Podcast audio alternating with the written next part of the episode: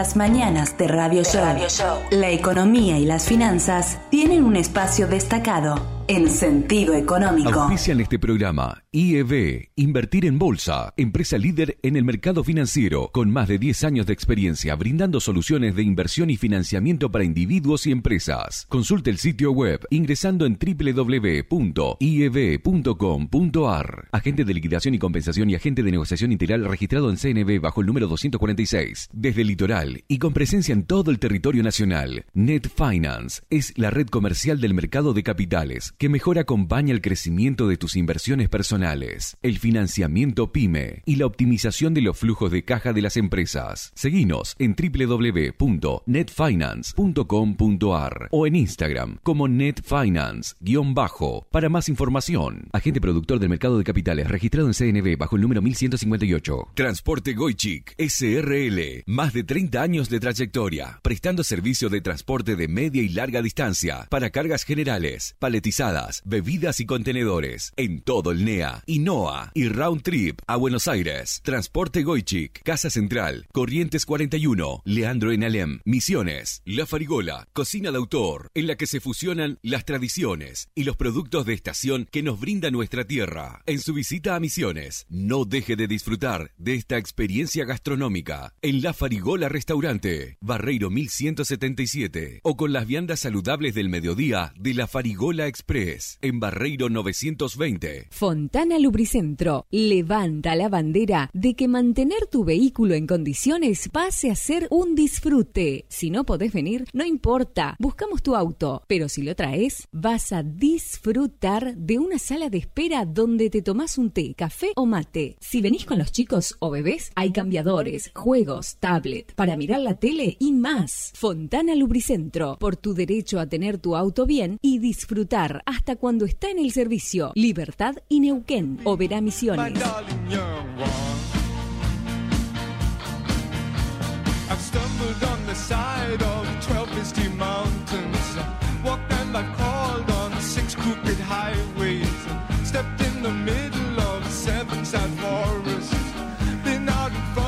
Buen día Argentina, buen día. Oh, verá, 12 de octubre, miércoles, como siempre, a pesar de este feriado largo que nos desacomoda un poco.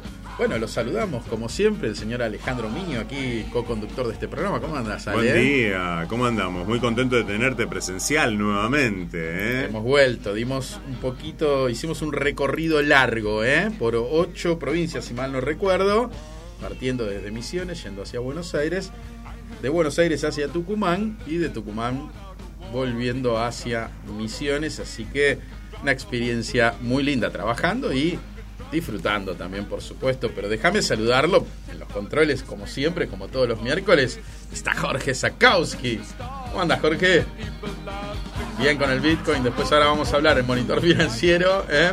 Igual estamos todos destruidos, tengamos lo que tengamos, ¿no? Ya lo vamos a explicar un poco más, más adelante. Y bueno, también lo saludamos a Ediamaro, ¿no? Que hace posible que las cosas sucedan, ¿no? Al señor Fabio Ojeda en la edición también. Qué equipazo, Ale, qué equipazo que armaste. ¿eh? Sos como el Caruso Lombardi. Vos haces que gente mediocre haga trabajos extraordinarios, decía un jefe, un jefe mío decía esa gran frase, yo hago que gente mediocre haga trabajos extraordinarios. o sea, el mérito era de él. El, mérito era de él. Ah, ¿Eh? Un motivador, si está escuchando, sabrá quién es. ¿eh? Le mandamos un cariño grande. Eh, arrancamos entonces este día espectacular aquí desde la ciudad de Oberá para todo el mundo. ¿Eh? a través de... Eh, ¿Dónde nos pueden escuchar, Aleo? Nos pueden escuchar a través de eh, nuestro streaming, este, que bueno, es, este, tiene su, su vueltita porque bueno, no a través de la página que la tenemos en este caso con algunos inconvenientes, la página de Radio Show, pero nos pueden escuchar a través del streaming de Valenzuela Sistemas, este, que es el streaming con el que estamos al aire a través de internet en este momento. Eh, les recordamos que es eh, stream.valenzuelasistemas.com barra radio show. Ahí nos pueden escuchar a través de internet. Por supuesto que este contenido va a estar subido también durante el día de hoy en nuestro podcast, en nuestra página en Spotify. eh, que es Sentido Económico, eh, con todo el contenido del día de la fecha. Y también, por supuesto, nos pueden escuchar a través del aire en 100.5 como todos los días. Y se pueden comunicar con nosotros, nuestros oyentes, en vivo también al 21 14 88 3755 21 14 88, ese es el WhatsApp. Y por el mail también nos pueden escribir a info arroba sentidoeconómico.ar. Muy bien, o sea que le entramos por todos lados. Eh, por todos los wins. Medio denso, ¿no? bueno, no tienen cómo escapar. No tienen cómo escaparse de sentido económico. Un programa que tiene como finalidad, como siempre decimos, motivar a los más jóvenes. ¿eh? Tenemos dos pasantes en, eh, en, Net Finance ah, por dos semanas. Este, así que le mandamos un cariño grande. Y chicos, despiertense temprano. ¿sí? Los saludamos porque deberían estar escuchando. ¿Eh? porque es, una de las tareas. Es una de las tareas ¿eh? a Chipi, porque le vamos a decir como un saludo grande a Chipi y a Tommy, ¿eh? que son del Lineo y ah, que está muy bueno esto que el Lineo cuando te recibís, antes de recibirte tenés que hacer dos semanitas en una empresa y los chicos nos eligieron a nosotros. Mirá vos, ¿eh? Ah, se está abriendo el espectro. Un intangible, La, para nosotros es un placer, un honor poder este, por lo menos mostrar lo que, lo que hacemos a los más jóvenes, ¿no? que es parte de este programa también. Por supuesto, por supuesto, y es la idea justamente de promover eh, la posibilidad de que los chicos tengan también eh, una especialización, un estudio universitario vinculado a todo lo que tiene que ver con lo económico y financiero y un programa que promueve justamente la educación financiera. Claro, la cultura del ahorro. ¿eh? A veces si hablamos en difíciles ustedes nos escriben y, volvemos sobre el tema. ¿eh? Pero la idea es entender que seas persona física o que seas una pyme. ¿eh? Siempre hay dinero en las transacciones. No existe más el trueque desde hace muchos años, miles de años, aunque en el 2001 volvió, porque Argentina es así. Y en algunos lugares ahora un poquito también. Tal cual, tal cual. Pero eh, en general siempre hay una moneda, ¿sí? Y hay monedas más fuertes, monedas más débiles. ¿eh? Estamos viendo el caso en Brasil, por ejemplo. No hace falta hablar de la moneda americana, que se está fortaleciendo mucho, pero podemos hablar también en Brasil, el real, ¿sí? Que viene muy bien porque hacen bien las cosas. Y en contraposición podemos hablar del peso, una moneda que, bueno, lamentablemente siempre tiene tiene sus bajones, ¿no? Y este, nadie la quiere porque no preserva valor. Pero no solo te hablo de Brasil. Si hablamos de las monedas, y estamos hablando de las transacciones, ¿sí? Países que exportan y importan, y ni hablar dentro de un propio país que se comercializa todo en una misma moneda. Paraguay, ¿eh? el guaraní, súper estable. Yo me acuerdo cuando recién pisé esta provincia hace muchos años, allá por el 2002. ¿eh? Me hablaban del guaraní y decían, ah, esa moneda no sirve, dirá los ceros que tiene. Claro, porque ellos nunca cambiaron la moneda. Por eso tiene esos ceros. Pero si Argentina agarraría el billete hoy de 100 pesos y le tiene que agregar todos los ceros que le sacó, bueno, no alcanzaría el tamaño del billete para ponerle todos esos ceros. Así que, bueno, un poco eso se trata este programa. Pero vamos metiéndonos de lleno. Bueno, pero la agarro así en el aire y te cuento que, ya que mencionabas a Brasil, Tuvo su tercer mes de deflación consecutivo Brasil. Tremendo. Eh, en septiembre, deflación por tercer mes consecutivo eh, de menos 0.29, acumulando 4,09 en 2022 y una suba de 7,17 en los últimos 12 meses, la interanual, muy por debajo del 8,73 acumulado en el periodo anterior. O sea, que viene a la baja. Eh, y con rubros eh, especialmente importantes que también tuvieron baja, como alimentos y bebidas, por ejemplo. Eh, también transporte, este, que tuvo, ese fue el que más tuvo bajas, digamos, prácticamente 1,98% como consecuencia de la caída del precio del petróleo. recordemos que Brasil sí, no como la Argentina, tiene precios de combustible fijados, digamos, o atados al precio internacional del petróleo. Y bueno, como retrocedió el precio, es más caro también que acá en Argentina el combustible, eh, retrocedió el 1,98%. ¿sí? Este, bueno, eso, digamos, ya que estábamos, ¿no? ya que estaba flotando lo de Brasil. Te devuelvo así, la, esto parece Messi y Agüero. Así. Para poner un ejemplo, ¿qué pasó con Bradesco, uno de los bancos más grandes de Brasil, ¿sí? que cotiza en bolsa? Bradesco hace tres meses ¿eh? hace tres meses valía costaba la acción 3,09 tuvo un pico hace muy poquito incluso pagó un dividendo de 4,12 ¿eh? se fue a 3.84 porque pagó el dividendo, pero quédense con la idea de que vale 4.12. Es decir, en los últimos tres meses tuvo una suba muy, muy relevante todo el mercado accionario, producto de que hicieron las cosas bien. ¿Qué es lo que mejor hizo Brasil? Se anticipó y subió la tasa CELIC, ¿eh? la tasa, como acá la tasa Badlar, es la tasa promedio de plazos fijos, la tasa CELIC es el promedio, la tasa de referencia que tiene Brasil. Y bueno, hicieron los deberes, subieron la tasa antes, cuando ni bien vieron que se venía un poquito de inflación, subieron la tasa y lograron contener el dólar, este, fortalecer. La verdad que ha mejorado muchísimo Brasil en un montón de aspectos. Lo felicitamos. Y eso que, bueno, están en plena efervescencia por la cuestión electoral. Han logrado lo que logró Estados Unidos, separar la política de la economía, cosa que en Argentina es imposible.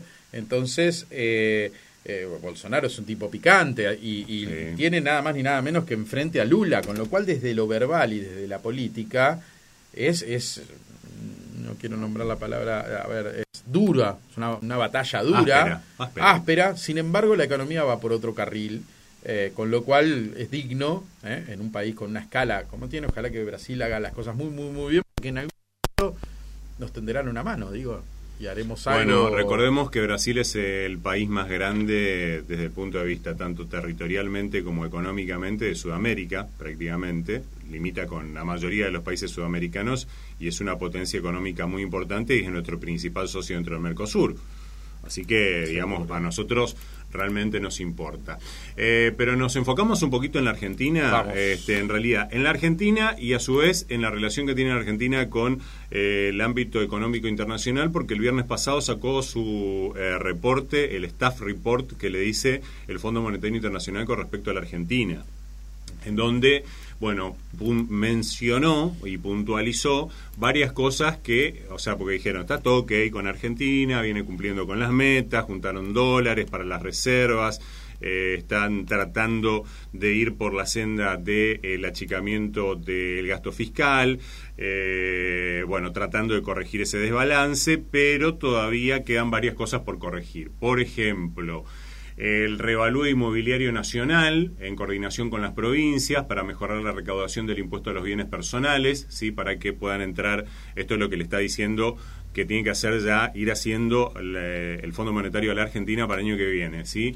Este, para que puedan comenzar a entrar en vigencia esos esas nuevas alícuotas de eh, en este caso bienes personales y de todo lo que tiene que ver con lo inmobiliario, cosa que la Argentina empezó a hacer con el revalúo inmobiliario que hizo la ciudad de Buenos Aires, que trajo también eh, obviamente como contrapartida un sinnúmero de protestas porque, claro, digamos, la gente empezó a pagar más caro los impuestos porque se sinceraron, en este caso, las evaluaciones fiscales de las propiedades, ¿no? Eh, también revisar algunas cosas que considera el Fondo Monetario le están generando mucho gasto, por ejemplo, la mantención de eh, lo que tiene que ver con la zona especial de Tierra del Fuego, ¿sí? Eh, porque mantener, en este caso, eh, cierto esquema te quita impuestos a lo que es una especie de zona franca que tenemos acá en Tierra del Fuego, en donde se montan la mayoría de los productos que están relacionados a la tecnología, por ejemplo, eh, a los celulares. Siempre eh, nombramos a Mirgor acá y seguimos la acción y tiene que ver con esto, ¿no? Totalmente. Bueno, lo que le dice el Fondo Monetario es que le sale muy caro mantener a Tierra del Fuego y ese régimen especial, un 0,35% del PIB por exenciones del impuesto a las ganancias entre otros, derecho a la importación, IVA y una alícuota reducida de impuestos internos. Teléfono acá para algunos futuros proyectos de zonas especiales. Recordemos que Misiones justamente se considera perjudicada. Estamos nosotros transmitiendo desde Misiones, Argentina, eh, por la cuestión, digamos, fronteriza y los avatares que trae estar de alguna manera atados al cambio y a las divergencias cambiarias que se generan justamente entre Brasil y Paraguay. Así que bueno, veremos eh, qué opina en este caso finalmente qué pasa con este tema, porque está pidiendo Misiones desde hace mucho tiempo un tratamiento diferencial. el Fondo Monetario le está diciendo a la Argentina y al Ministerio de Economía puntualmente, estas cosas salen caras de mantener, podrías estar recaudando mucho más dinero y podrías estar achicando el gasto fiscal también con eso que estarías recaudando en esos lugares. Eh, también, bueno, ir este, apuntando en lo que tiene que ver con lo impositivo a cuáles son los impuestos más importantes, porque hay dos en este caso que se destacan en cuanto a recaudación a nivel nacional, que son el IVA y los derechos aduaneros, que entre paréntesis cambia el régimen. ¿eh? La CIMI, olvídate de la CIMI. Llega Otra vez. otro sistema nuevo. A partir del lunes de la semana que viene ya va a estar vigente. Después lo vamos a comentar. Eh, la meta estructural prevista para agosto se pasó a diciembre en cuanto al tema de tratar de recaudar más y de optimizar la recaudación a través del IVA y de los derechos aduaneros. Y sigue insistiendo el Fondo Monetario con el tema de la reducción de los subsidios energéticos a través de una mejora en la eficiencia de la matriz energética, cosa que la Argentina la tiene demorada por, obviamente, eh, entre otras cosas, el problema que tuvo con la demora eh, y con el retraso de la mm, construcción del gasoducto eh, que trae justamente gas hacia el norte del país y ojalá que a todos los lugares del norte del país también.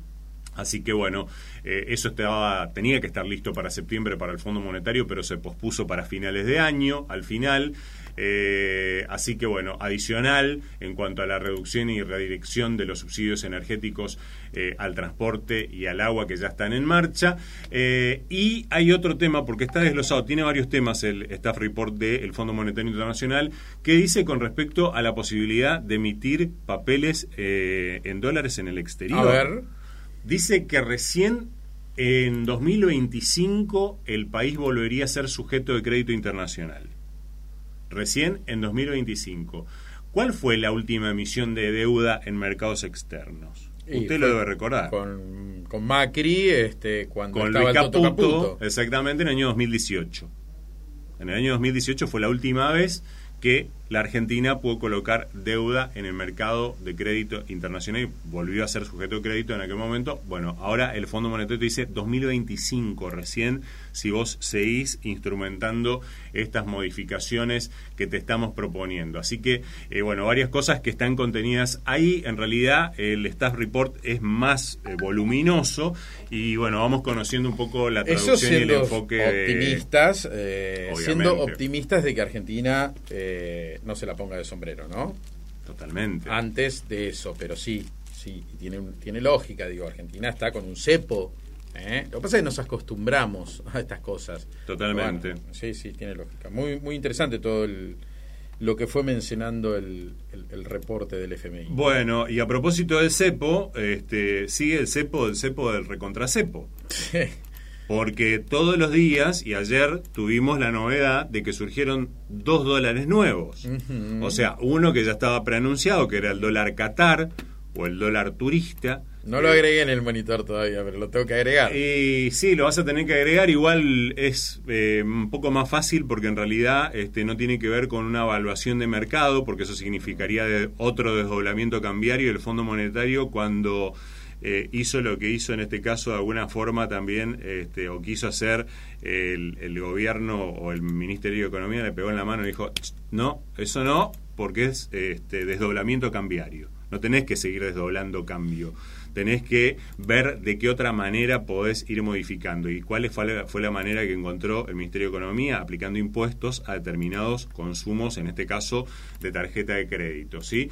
Eh, después de un llamado de atención del Fondo Monetario, hecho, por el dólar soja, que para el organismo se trataba en realidad de un desdoblamiento cambiario, estrategia que está por fuera de los cánones establecidos dentro del acuerdo con la Argentina, eh, ayer se anunciaron quitas o agregados de impuestos a los dólares, ya sea por exportaciones puntuales o gastos de ciudadanos argentinos en el exterior. Eh, así que bueno, el dólar Qatar, alias el dólar Qatar en realidad, el dólar turista, eh, recordemos que bueno, ya se sabía que esto se iba a estar aplicando, esto provocó de que se incremente la demanda en más de un 50% para, para viajar al extranjero antes de que esté ya vigente el dólar Qatar, que hay que ver si ya se publicó en el boletín oficial en el día de hoy. Eh, obviamente, ¿qué es lo que pretende? Eh, parar la sangría de divisas en el marco central en concepto de viajes y otros gastos en el exterior, que entre enero y agosto, que es el último dato disponible, significó que se vayan de la Argentina eh, 4.912 millones de dólares, o sea, una cifra que hoy por hoy para las reservas argentinas es muy Una importante, fortuna. exactamente. Bueno, los consumos con tarjetas superiores a 300 pesos van a tributar una percepción adicional del 25% en concepto de bienes personales. O sea que agregale al 30 Claro, más porque el ya no 35. podían mandarte más impuestos porque es anticonstitucional este, subirte impuestos a las ganancias en un porcentaje tan alto. De hecho, está discutido este tema del 45. ¿eh? Claro. Entonces te crearon otros. Siempre- Otro, otro 25 a los bienes personales. Eh, así que actualmente el dólar turista, tomando por ejemplo el tipo de cambio del Banco Nación de 150, se le suma el 30 el, del impuesto país, el 45 de la percepción a cuenta de ganancias y ahora entonces bienes personales eh, 25% a cuenta, lo que eleva en definitiva el valor de la operación del dólar turista a un valor más cercano a lo que es el dólar bolsa, ¿no? a Entonces, 300 ¿qué pesos. pasa? No, el dólar bolsa cayó un montón. Bueno, ahora está cayó por debajo de montón, 2.90. El dólar blue cayó. Ahora después lo vamos a explicar por qué.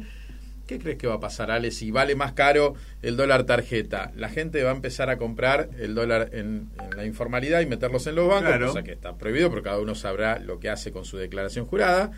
O el, el dólar bolsa. ¿Y qué va a pasar con los dólares eh, de, bolsa y blue? Va a tender a subir. Obviamente. Porque va todos van a comprar demanda. ahí pensando que está más barato. Va, porque está más barato. Claro. Es un tema coyuntural. El contado con liqui sí está en 300, por arriba de 300. ¿eh? Sí. Con lo cual, esa brecha que se le llama canje entre el dólar local y el dólar de afuera, me parece que algo va a pasar. Así que bueno. eh, ¿Qué más? ¿Qué más? Mucha eh, información mucha trae hoy información, Alejandro Miño. Mucha información. ¿eh? Y con las tarjetas también tenías algo ahí. Tengo para más adelante con la tarjeta porque eso, digamos, se trata de consumir Arden los plásticos. Este, sí, literal. literal Vamos a ir a Brasil y cuando nos digan ten cartón. No, No, ten. no ten, no No ten, ten. no ten. Eh, porque bueno, recordemos qué pasó con las reservas en estos últimos días. Se paró en vendedor el Banco Central en estos últimos días. Sí, Más que nada, sí. aunque no en mucha cantidad. Eh, ayer eh, se volvió a parar justamente en vendedor 39 millones de dólares para atender demandas del mercado. El jueves pasado 58 millones, digo jueves pasado porque había sido la última ronda, digamos, de día hábil. El primer día hábil de esta semana para nosotros acá en la Argentina fue el día de ayer. Eh, viene racha de tres jornadas consecutivas con saldo vendedor. Eh, así que bueno, este, las reservas terminaron en el día de ayer en eh, netas, las ne- la- perdón, las brutas, las brutas, Sí. las reservas brutas en 40.114 millones de dólares con esos dibujos, ¿no?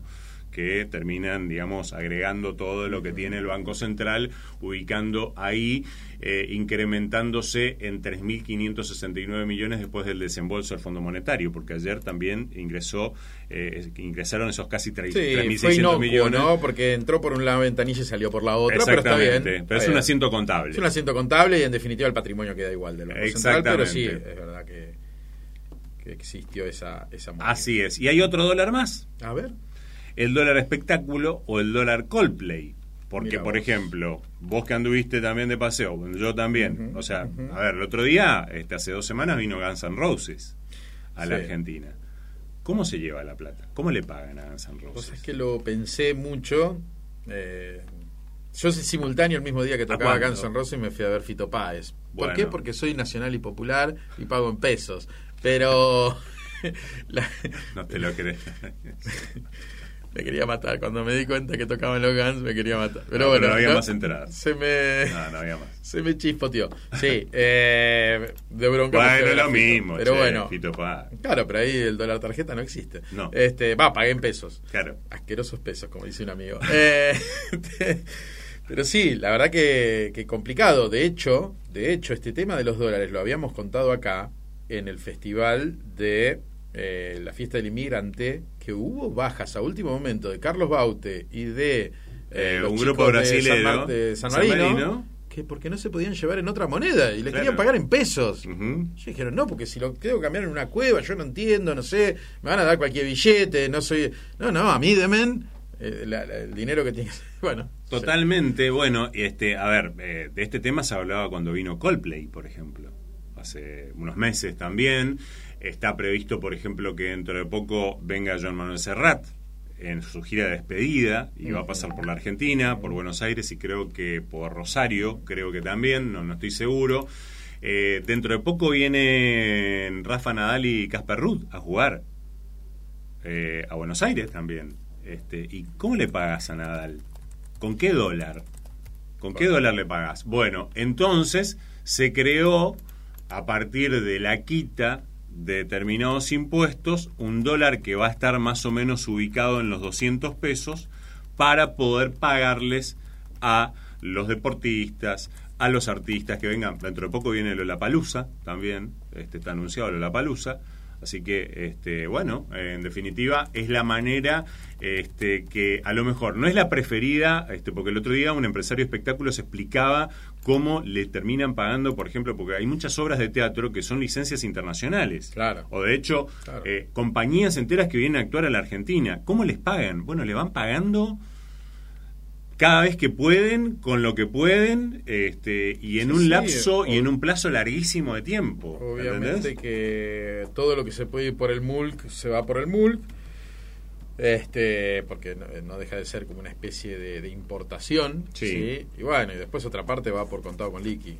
Sí. Este, todo lo que se puede va por contado con liqui, pero claro, de a poco porque, porque bueno, este, sale caro, ¿no? Ir al contado Por supuesto, eh, y lo que decía el otro día Carlos Rottenberg, que es titular de una cámara vinculada justamente a todo lo que tiene que ver con los espectáculos, es que, bueno, de última, el- ellos prefieren, digamos, tener un dólar especial al- en torno a unos 200 antes que tener, digamos, fijado o decirle al artista te puedo pagar a un dólar de 140, 150 pesos. ¿no? Obviamente que eh, esto lo escucha alguien que se dedica a cultivar maíz y se pregunta por qué yo tengo que tener un dólar a 100 Totalmente. con impuestos incluidos, ¿no? Es una injusticia, obviamente que es una injusticia, pero bueno, es la realidad que nos toca vivir desde el punto de vista cambiario en este momento en la Argentina y, bueno, aplicando parches en diferentes lugares. Este, no sabemos cuánto va a durar esto, en definitiva, pero este, se estableció de esta manera. Eh, bueno, ¿Qué más? simplemente... ¿Qué más? ¿Qué más? ¿Qué Te tiro, hay un nuevo índice, este, porque se lanzó ahora, un índice que se denomina índice de riesgo monetario, ¿sí? Eh, que lo elabora la Universidad Austral en conjunto con, eh, en este caso, Romano Group, que es una consultora privada. Eh, y que eh, tiene que ver eh, con anticipar posibles escenarios de inestabilidad monetaria, ¿sí? Siempre le va a dar. Este, bueno. Le va a dar que siempre está en esa situación. Es un termómetro específico de eso y que dice que tenemos una fiebre que volamos. Eh, eso es lo que está diciendo este, esta primera revelación de este flamante índice. Resulta probable que la economía doméstica sufra un shock de desconfianza en los próximos meses, materializado en una posible devaluación de la moneda doméstica, sumado a posibles escenarios de estrés de la deuda doméstica, dice también en este caso eh, ese índice que lanzaron ayer la Universidad Austral y esta consultora privada que estoy comentando. Ya que estamos hablando del tema de dólares, este, también se aprueban hoy eh, los 1.200 millones del BID, que por primera vez en la historia aprobó un crédito de libre disponibilidad. El BID, recordemos, es el Banco Interamericano de Desarrollo, que en general aprobaba únicamente créditos para obras específicas. Bueno, es la primera vez que para la Argentina aprueban un crédito de libre disponibilidad para engrosar reservas, supuestamente. Entonces, 1.200 millones se están aprobando en el día de hoy. Este, te muestro una foto y decime qué opinas. A ver. Ram- no, es un- una foto, imagínatela. Ok. Ramiro Marra, Sí. Le mandamos un saludo a Ramiro. Ujú. Cavallo, Sí. Corach Sí. y Eduardo Menem. A la pucha. La foto de ayer, eh, acá se mete un poco y te pido, digamos, este, perdón por la infidencia o por la introducción política, pero los exfuncionarios menemistas entonces reivindicaron en un acto en la legislatura porteña, organizado por justamente Ramiro Marra, diputado libertario, las políticas de la década del 90 como la convertibilidad y las privatizaciones, destacando la figura de el turco, de Carlos Menem, eh, aunque reconocieron que les quedó pendiente resolver la desocupación. Así que bueno, y opinaron sobre todo. Me, me interesó esa, la verdad me, me- me causó un poco eh, de gracia. Volviendo un poco al tema de los instrumentos, eh, ¿cómo absorbe, cómo se absorben los pesos del dólar soja? ¿Cómo se absorbe? con Lelix. Así que se volvió a disparar el uso de las Lelix, en este caso, para absorber esos pesos que eh, provienen del dólar soja. El Banco Central publicó el informe monetario mensual eh, correspondiente a septiembre. La suba de tasas colaboró, para que aumente el pago de intereses a los bancos, que subió muy por encima de la inflación y fue récord. Eh, y el dinero se canalizó a través de depósitos remunerados. Así que salió a esterilizar a alta velocidad el Banco Central y se dispararon también, se disparó el stock de los pasivos a vía Lelix. Claro, particularmente. porque como hace para esterilizar ¿Eh? Cuando compro algo, pago con una moneda. Si compro dólares, yo soy el Banco Central y compro dólares a Tesoro dólares, tuve que pagarlos. Que los pagué con pesos. Esos pesos van a la calle o a los bancos. Totalmente. Subo la tasa de interés y absorbo esos pesos porque tienta a las empresas y la tasa está alta. ¿eh? Entonces, las LELIC generan un pasivo. Claro. Entonces todo bien con las reservas, pero si mi pasivo es demasiado grande, ¿eh? mucha base monetaria dando vuelta, y, o muy, mucha deuda a través del LELIC, que es eh, sería, a ver, si vencieran todas las LELICs, la base monetaria se, triplicaría. ¿eh? Claro. Bueno, entonces ese sería el balance que tendría el Banco Central. 40, lo dijiste hace un ratito, 41 mil millones de dólares contra un pasivo gigante. Ahora no me acuerdo cuánta es la base monetaria, pero debe andar en los 3.5 billones sí, con la última, por ahí. Sí, sí, sí, a ver si está acá en el Banco Central. Pero las LELIX, creo que más que duplican o triplican. Base monetaria 4.2. ¿eh? Me quedé corto. La circulación monetaria es 3.2. ¿eh? Billetes y monedas 2.9. Así que eh, el total de la base monetaria es 4.2. ¿Y sabes cuántos son las LELIC? 7.2. Estamos hablando de miles de millones de pesos, ¿no?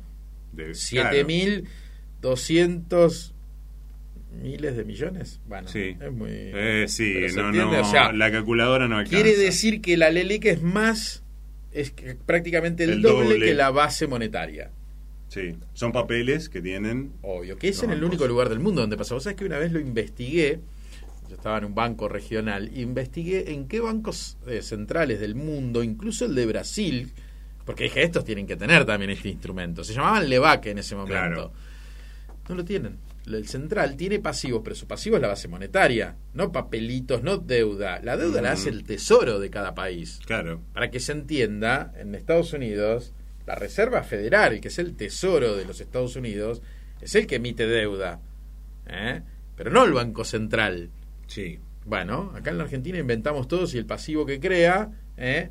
¿Por qué existe ese pasivo desde que existe esta, estas LEVAX que se le cambiaron el nombre? Justamente para esterilizar una base monetaria que constantemente que cubren los déficits fiscales. Por supuesto. ¿Eh? Entonces, entre el tesoro, y el Banco Central, como la política, la carta orgánica del Central dice que su principal actividad, ¿cuál es? Eh, este, mantener el valor de la moneda, cosa que nunca lo hizo, por eso mi ley siempre dice que el Banco Central no tiene que existir.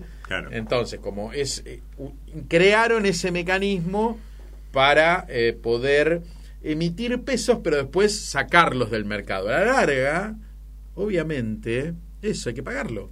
Si vos subís la tasa de interés para que no se te vaya el dinero al dólar, obviamente se te, se te descompagina todo y se te va haciendo una emisión que no la podés parar. Volviendo un poco, y está bueno esto que trajiste de Ramiro Marra y, la convertibilidad o los este, vos lo diste desde el sector eh, político, la imagen política, también. pero la realidad es que gran parte del plan que hizo Caballo de convertibilidad fue muy bueno, muy bueno en cuanto a eh, eh, la estabilidad, sí, a tener reservas y a mantener un equilibrio entre la emisión monetaria y las reservas. eso te compromete a tener un equilibrio fiscal y a tener ciertos colchones y a tener ciertos resortes. Después, es verdad, también es verdad que se comieron dos crisis tremendas, ¿no? Tequila y arroz. ¿eh? Y el mundo no estaba preparado todavía para esta mega globalización. Eh, y bueno, nada, pues hicieron lo que pudieron, después tuvieron mucha corrupción y demás. Yo no, me meto en ese tema. Lo que digo es que el plan no era malo. Quizás falló en algunos andamiajes que tienen que ver con que los bancos, vos depositabas pesos, pero creías que te debían dólares. Y eso es inviable. O sea, eh, por eso fracasó la, la banca, eh, colapsó porque, porque bueno, se dio una especificación asimétrica después, producto de ese despiole de que si puse pesos y te decían, bueno, tilda lo que quieras, vos querés que te devuelva dólares, te vuelves una, cosa que no, no debía, no tenía por qué ser así. ¿eh? Después de eso aprendimos, y hoy en los bancos, si vos depositas dólares, esos dólares están prácticamente encajados en el Banco Central, son Claro. parte de las reservas. Exacto. Entonces los bancos, si quieren prestar, tienen que prestar en dólares. ¿Se entiende? Entonces, dólares con dólares, peso con pesos. Como que Argentina aprendió de eso, por suerte, Sí. gracias a Dios. Entonces vos podés ir y toda la gente puede ir y vaciar las cuentas en dólares. No te digo todo, pero como los préstamos son muy chiquitos en función de los depósitos que hay, eh, nada, sería muy raro que colapse la banca, ¿entendés? Ahora, en ese momento, vos- lo- el ahorrista depositaba dólares y resulta que el banco se daba vuelta y prestaba lo que sea. Ujú. Prestaba pesos, ponele. Sí. Y bueno, entonces el banco que le debían pesos, pero él debía dólares. Ujú. Y bueno, cuando todo se colapsó, no pudo pagar. Entonces ahí sí fue un problemón. Por eso hay cosas que rescatar eh, de, aquella convertibilidad o de los planes de dolarización. Creo que Argentina no está preparada para un shock semejante, pero sí en su momento sirvió. Este, y, bueno, estaba, estaba bueno repasarlo. Pero si te parece, redondeando un poco, porque Sí. tiraste un montón de información, la repasamos un poco, lo que dice el FMI, ¿sí? No le gusta, todo lo que tiene que ver con materia de dólar, ¿sí? Sí. El FMI se mete ahí, también Dice, se metió en la esto lo parte puedes hacer, esto no lo Claro. puedes hacer. Ataca todo el plan en realidad el FMI, no habla solamente del dólar, pero no le gustó el dólar cejo, es el dólar soja. No. Dice que eso es un desdoblamiento encubierto, lo cual es verdad. Y aparte de atrás te iban a salir a pedir todos, bueno, entonces Claro. no lo renovaron, a pesar de que muchos decían que lo iban a renovar, en esas cosas Massa es bastante pragmático y cumplió lo que dijo porque sabía que se le venía un problemón. Totalmente. Iba a tener que devaluar todo. Claro, parejo. Claro, porque vos generaste la expectativa de que a uno le podés dar. Creo que eso lo cortaron de cuajo. El FMI dijo eso. Después hablaste del dólar tarjeta. Sí. ¿sí? Este, de, de Qatar, el Sí, dólar Qatar. el dólar turista. ¿eh? Te van a empezar a vacunar si tenés determinada cantidad de gastos. El dólar para espectáculos, ¿sí? O sea, todas restricciones si te pones a pensar. Claro. Y cuando vos pones más restricciones o encareces el tipo de cambio a través de impuestos, todo sube. ¿Mm? Claro, sacándolos o poniéndolos. Depende. Créeme ¿no? que el dólar.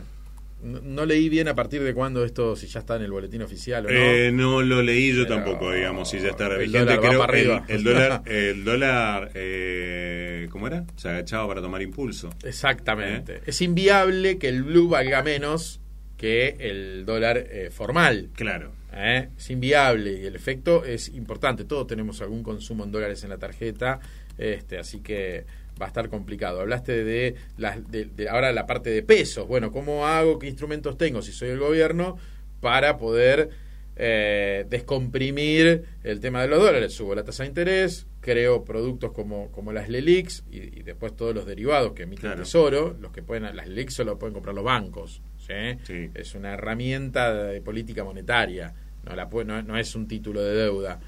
Eh, por eso se jacta el Banco Central de que lo puede hacer, ¿no? obviamente. Eh, suba de tasas y bueno, todo eso repercute en el costo financiero. Bueno, eso es lo a donde queríamos llegar, porque Exacto. la semana no es pasada gratis todo este esquema. no es gratis porque te termina afectando a nos termina afectando a todos si queremos comprar algo con tarjeta de crédito, porque antes hacíamos la gran ahora 12 o, o la 12 cuotas, las 12 cuotas, porque decir, bueno, le gano a la inflación. Pero en realidad, con la corrección de tasas de plazos fijos que también hizo el Banco Central, eh, también se corrigen las tasas de interés para las tarjetas de crédito. ¿eh? Y este es un tema que me pidieron específicamente que lo trate Seba Bordato. Sí, sí, vamos a darle en breves minutos. Este, sí, a ver, el costo del dinero es la tasa de interés. ¿sí? Sí. Cuando ustedes me dicen cuánto vale un vehículo, bueno, Sí. lo puedes decir en dólares o en pesos. Pero cuando vos decís cuánto cuesta el dinero en la Argentina, el peso, cuál es el valor, Claro. es la tasa de interés. ¿Cuánto está la tasa de interés? 107% la tasa efectiva ¿sí? Eh, de colocación de, de plazo de plazo fijo. Claro. La, es la tasa de política monetaria. ¿sí? Eh, 107. ¿Está bien? Eh, eso hace que obviamente todo el resto de lo que sean las tasas eh, pasivas, digamos, todo lo que tiene que ver con, eh, digamos, con los préstamos que reciben las empresas y los consumidores, se encarezca. Ya no existe más las cuotas sin interés, por ejemplo. No, No existe más. De hecho, depende. hasta hace un tiempo, pero te voy a decir por qué Sí. no existe tampoco. Ah, bueno. Aparte lo, lo, lo viví en carne propia. Hasta hace poco, no, no hace mucho tiempo, ya con este gobierno, había, volvió la hora 12 con todo, y vos a un comercio le decías, te 12 pago en efectivo o te pago con hora 12 y valía lo mismo, no te hacía un descuento. En muy pocos lugares te hacían descuento. De repente todo se empezó a encarecer. ¿sí? Eh, las tarjetas como también las topearon y no pueden cobrar lo que quieran. Antes las no bancarias podían cobrar Claro. lo que quieran, eso se reguló, por suerte. Te metieron gastos administrativos, tanto para el comercio como para el consumidor. Entonces todo se encareció. ¿sí? A raíz de que todo eso se encarece, eh, vos ahora vas a un lugar donde haya cuotas sin interés. y Te digo, me pasó el otro día, fui a un lugar, le dije, pero para, para, para, como dice Fantina. Ujú. Para, para, para, para, para, para. Tenía justo plata de, de una cobranza y le digo, te voy a pagar en efectivo. Como diciéndole, bueno, el descuento fue muy grande, Ale Ujú. muy grande. O sea, el precio de lista sobre, volvió lo que casi siempre existe en la Argentina, no estoy diciendo una novedad, pero eso había, se había empatado. En, en- estaban muy bajos los costos para el comercio y en pos de vender y de reactivar, porque estábamos en pandemia, Sí. vos le- está- los precios estaban, el precio de lista estaba en el precio real. ¿Se entiende? Empezaron a subir mucho los precios y vos vas con el efectivo y el descuento es muy, muy importante. En casas donde todo está tabulado, donde todo está a nivel sistema, es decir, que hay un sobreprecio por vender con tarjeta, punto número uno, lo cual a priori está prohibido. Sí, bueno. Pero el lunes de la semana pasada, Visa y Mastercard comunicaron que iban a incrementar las tasas de financiamiento de 2 a 24 cuotas a una TNA del 115%, Sí, a una cero. del 193% y con un costo financiero total del 247% para las 12 cuotas. Déjame recordar que lo dijimos hace unos programas atrás, ¿eh? que dijimos, porque a raíz de una consulta de un oyente que nos dijo, yo me financio con tarjeta porque está el 53% anual. Claro. Y le dijimos, no, señor, no, señor, porque el 53% anual es TNA. El costo financiero total estaba en 89, que para ese momento era un montonazo. Sí. ¿Eh? Entonces, eh, siempre que me... ¿Por qué? Porque cuando sos consumidor final, te, te comes el IVA. Que no Claro. podés, eh, y el IVA es un montón, es el Sí. 21%, o sea, más los gastos administrativos. Y estoy hablando de una tarjeta bancaria. Claro, no que- no bancarias. No bancarias. Entonces ahora te fuiste a 190 y pico de costo financiero total porque le subís el IVA y los gastos administrativos Sí. en las bancarias. Casi 200% para redondear. Y en las no bancarias estás por arriba del eh, 360%. 380. Claro. Costo financiero total, ¿qué es lo que uno tiene que mirar? O sea, aprendamos, tratamos acá siempre de decir, miremos tanto el ingreso financiero, digamos, cuando uno hace alguna operación donde te ingresa plata, como el costo financiero total. ¿eh? Porque hay que meter los impuestos en el medio. Claro. Y, y- y bueno, y todo el costo total que eso tiene. Pero Ale, si encima de eso te digo que vos tendrías un ahorro del 20% directo sobre una compra que vos haces, bueno, esto es infinito. Sí, claro. ¿Entendés? Sí, o sea, sí, cuando sí, lo llevas a, co- a costo financiero total, ahí hay, hay ocultos. Está bien, ¿no? Decís, che, pero necesito financiamiento, o sea, no voy a gastar. Claro. Bueno, sí, pero sepan que la Argentina se volvió carísima. Entonces, por ahí hay que volver a ahorro plata. ¿Te acordás cuando éramos chicos? Ahorro plata para poder comprarme tal cosa. Claro. Ahorro plata para poder comprarme tal otra. Ni hablar de si no puedes pagar el total de la tarjeta y refinanciar. Claro, y pagás el mínimo. O sea, o pagás el mínimo. Eso ya es usura total, este, con lo cual está tabulado, tiene techos y demás, pero bueno, eh, sepan que refinanciar la tarjeta, pagando el mínimo, sale carísimo, además de las cuotas. O sea, más o menos está en línea, o sea que si vos hiciste una compra en 12 cuotas con interés y pagaste todo esto, y después refinanciás otra vez con plan B o no sé, con que, que sea. bueno, qué sé yo, sabés que estás comprando lo que estés comprando muy caro, pero muy caro. Entonces, Bien. ahorrar, hay que cambiar un poquito el chip, hay que ahorrar, ahorrar, juntar pesitos, no sé, comprate una LED que paga un montón, ponete del otro lado. Claro. Y bueno, y este mes me voy a comprar la chomba que me quería comprar. Bueno, ahorro, ahorro, ahorro, este mes me voy a comprar los zapatos que me quería comprar. Yo sé que vivimos en un mundo del consumo y lo que estoy diciendo es precámbrico, pero la Argentina es precámbrica, lamentablemente. Sí. ¿eh? Atrasamos, con todos estos topes y todo esto, estos megadólares que, que todo el tiempo estamos diciendo, atrasamos. Porque la realidad es que el dólar debería valer 350 hoy, si, o más, no sé cuál sería el punto de equilibrio, si hoy levantás todos los cepos y la gente puede ir a comprar el dólar que quiera. Exactamente, ¿no? Es este, la situación que, que nos toca vivir. Muy bien. Eh, tenemos monitor financiero Tenemos hoy monitor también. financiero. ¿no? Bueno, vamos a eso. Monitor financiero. Información precisa, en tiempo real, en sentido económico. En sentido económico.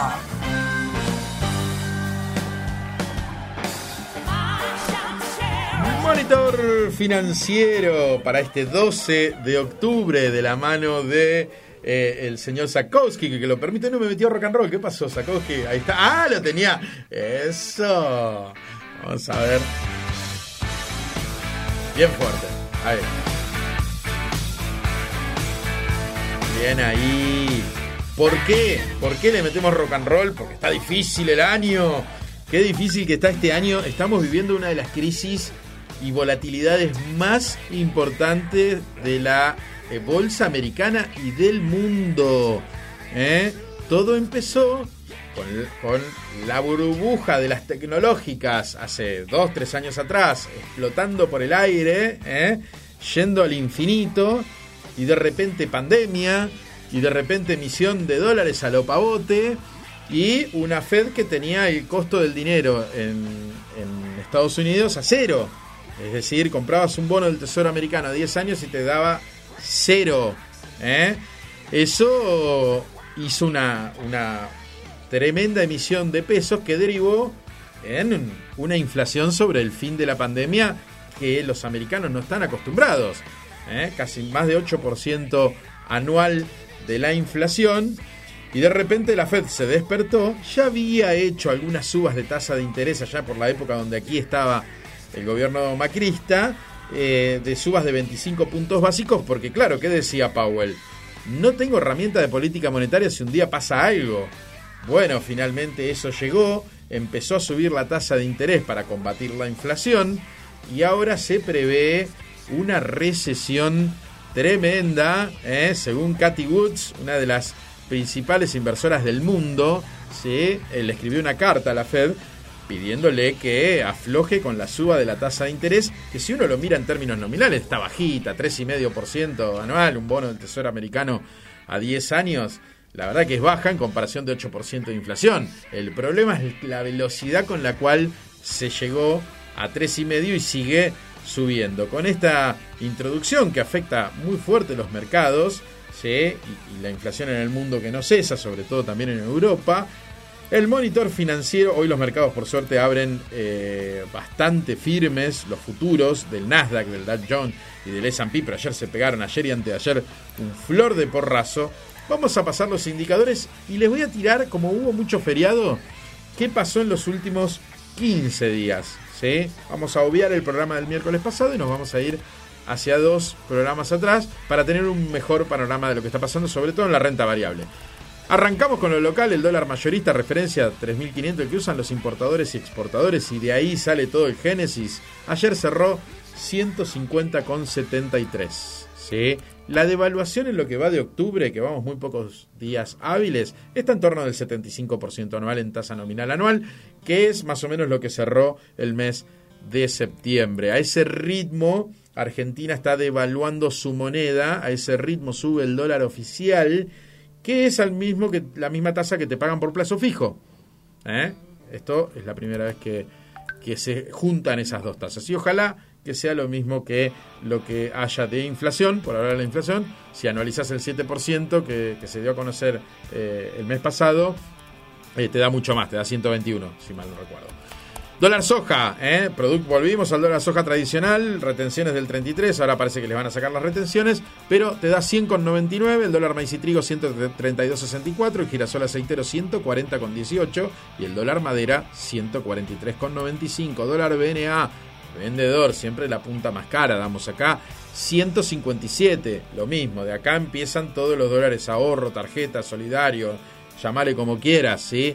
El solidario 259,05, producto de incrementarle el 30% de impuesto a país y 35% de impuesto a las ganancias. El dólar tarjeta, el tradicional, 274,25.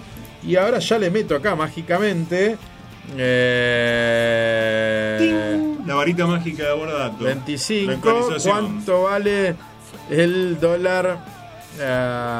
ah, no, se me fue el cañón, ¿no?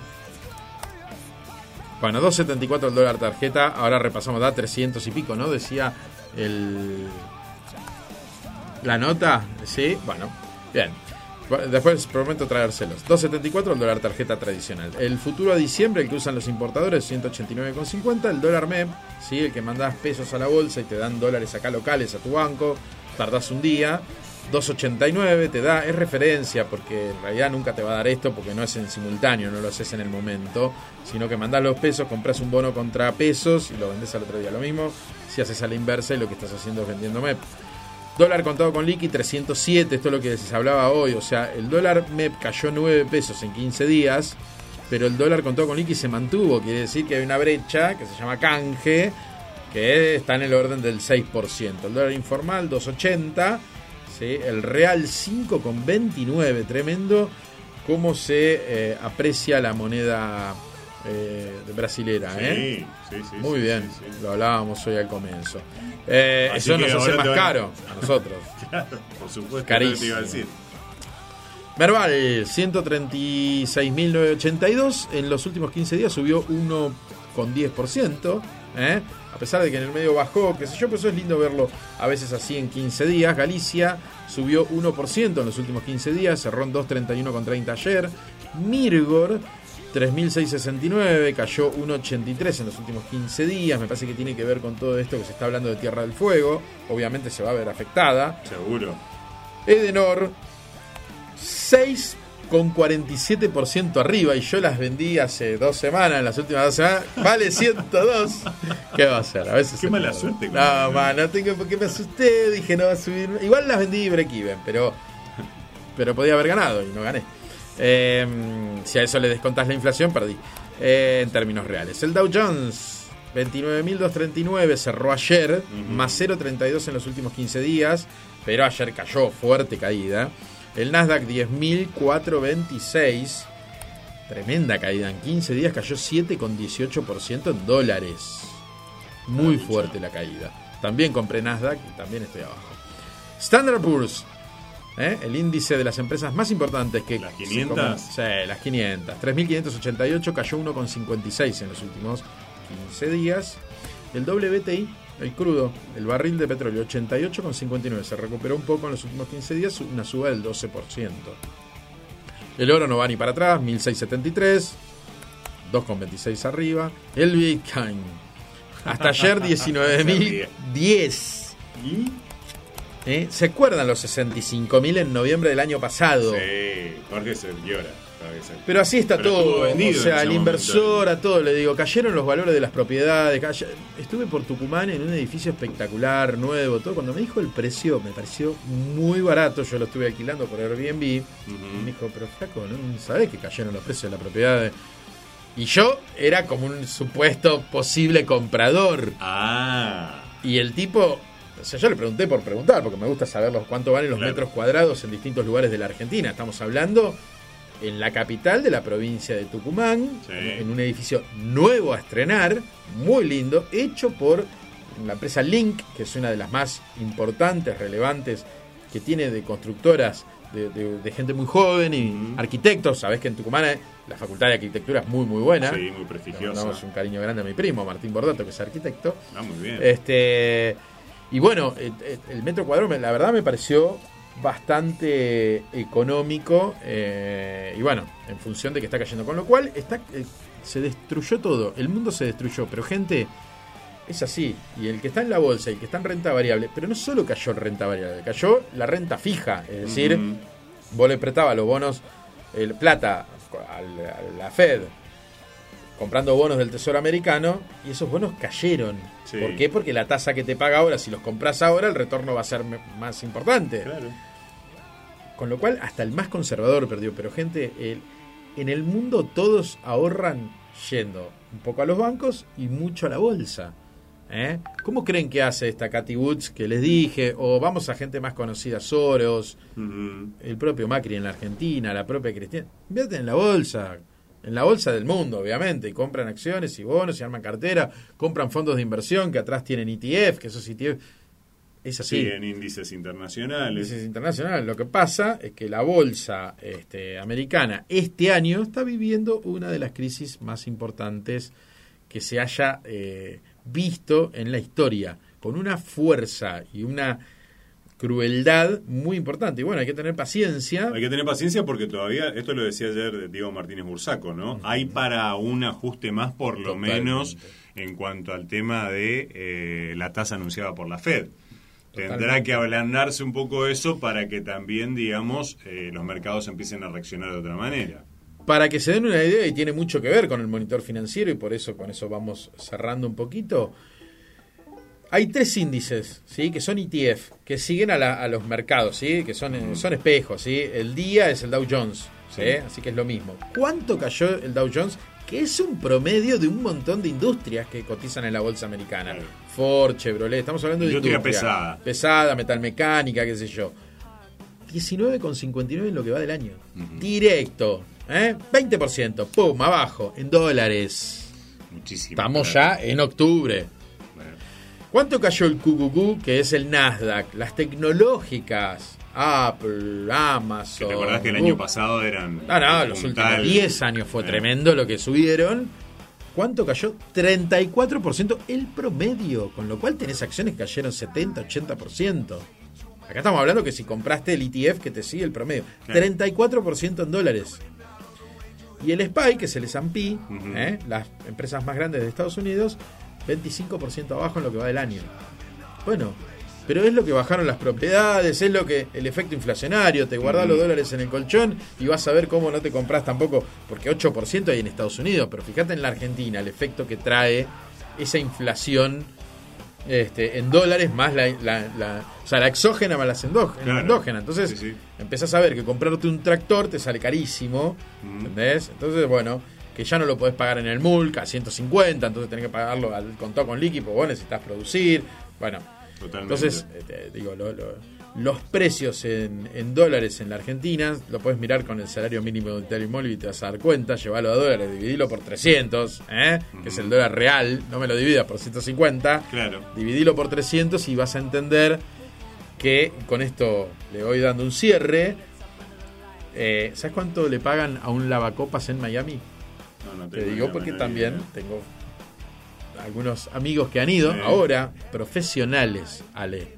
Se han ido a lavar copas seis meses y ya volvieron diciendo, me voy, no quiero volver nunca más. 20 dólares la hora. 20 dólares la hora. Tengo amigos profesionales que no llegan, pero ni por las tapas. La hora. Ahora. ¿eh? Qué mal que estamos, ¿no? con la copa, ¿no? Qué mal que estamos, porque eh, acá a la hora, eh, vos me decís, son 6 lucas, ¿no? Sí. 6 lucas, suponete, bueno, laburaban mucho, pero vamos a suponer un laburo de 8 horas. Sí, promedio. Estás hablando día, del 48 día, lucas. 48 lucas, y laburás eh, 22 días, sos un tipo que gana, Un palo. un tipo que lava copas. Un palo. ¿Se entiende lo que digo? sí, sí, Me parece que el efecto eh, es importante. No voy a decir cuánto rinde, más o menos le digo que la curva de pesos rinde entre 71 TNA y 85 si te compras una ley de enero. ¿eh? En lugar de hacer un plazo fijo tenés, si compras cortito rinde un poco menos que el plazo fijo. Y si compras a diciembre o enero, que no falta tanto, estás por arriba. Sí. Así que pones los pesos en la bolsa, te compras la LED, no hay riesgo de reperfilamiento por ahora, hasta el año que viene. Este, por ahora no, no- no se habla nada de eso, así que no se hagan problema. Y todo lo que sea curva SER y curva dólar link está negativa, así que no, no, no sé. Yo prefiero la tasa fija hoy en día porque está rindiendo muy, muy fuerte negativo el resto. Plazo fijo personas humanas 75%, la Badlar no la puse, así que la que tengo acá es vieja. La Batlar es 68,62, tasa promedio de eh, los plazos fijos mayoristas. Dicha ciudad de paso, me llegó, hablando un poco de financiamiento, Sí. me llegó un leasing. ¿eh? Para las empresas está bueno eso, comprar camionetas en leasing. Sí. Y me, me- me gustó la tasa, aparte te deducís el IVA, tiene algunas ventajas impositivas muy buenas, así que a los que están en el mundo pyme, eh, investiguen un poco sobre el tema del leasing, porque es interesante, y la tasa es, es sobre la tasa Baldar, que es esta que les digo, hoy está en 68, 62, parece baja. ¿eh? Así que bueno, con eso cerramos Eh, siempre recordando que la inflación acumulada es del 56,40. Con Claro. eso, despedimos este monitor financiero del día 12 de octubre. Así es. ¿eh? Y con esto es también cerramos el programa. El Día de la Diversidad diversidad, Cultural. El ex. Día de la Raza. ¿Por qué no es feriado? Hubieran hecho feriado hoy también. Ah, ¿también querías? sí. Bueno, sí, así, así. Si vamos a ser ineficientes, seamos bien. Hagámoslo como corresponde. Claro. Eh, bueno, hasta la semana que viene entonces. Lindo ¿no? programa hasta la semana que viene. Sean felices, cuiden eh, los pesos, ¿no? Los dólares, que los pesos se cuidan solos. Solo, claro. bueno, un abrazo grande. Chau.